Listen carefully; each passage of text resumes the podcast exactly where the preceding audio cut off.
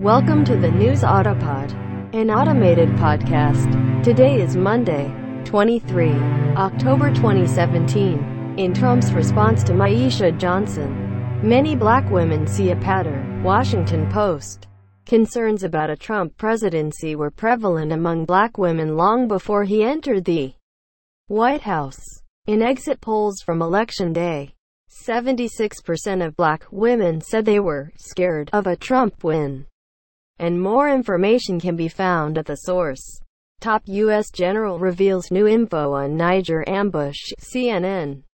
Washington, CNN. The U.S. troops attacked in Niger were on their way back to their operating base when they were ambushed by 50 ISIS fighters. According to Joint Chiefs Chairman Gen. Joseph Dunford, who provided a timeline of the attack on Monday. Why did James Comey name his secret Twitter account Reinhold Niebuhr? Here's what we know. Washington Post. Former FBI Chief James B.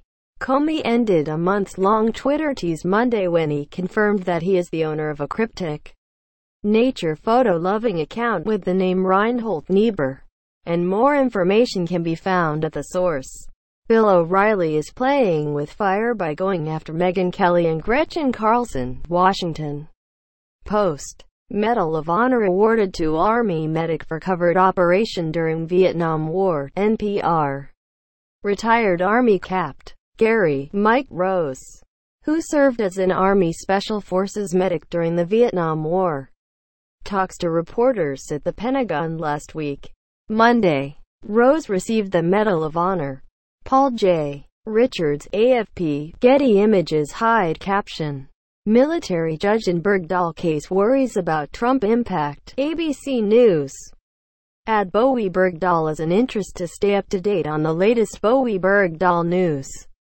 Video and analysis from ABC News. Bowe Bergdahl. Add interest. The judge deciding Army Sergeant. And more information can be found at the source. Brit Marling says Harvey Weinstein suggested we shower together. Hollywood Reporter. And more information can be found at the source. Ex-governor of Puerto Rico tweets photo of surgeons operating by cell phone light after Trump dubs. Aid efforts attend New York Daily News. Former Puerto Rico Gov. Alejandro Garcia Padilla slammed Donald Trump on Twitter for claiming that his recovery efforts on the island were a 10. Quote, Mario Tama, Getty Images. By Caitlin Hitt. New York Daily News. Monday, October 23, 2017. 1. 45 p.m. Trump administration says it is not barring Putin critic from U.S. Politico. And more information can be found at the source. Tillerson urges Iraq Kurds to resolve conflict through dialogue, Reuters. Thank you for listening to the News Autopod.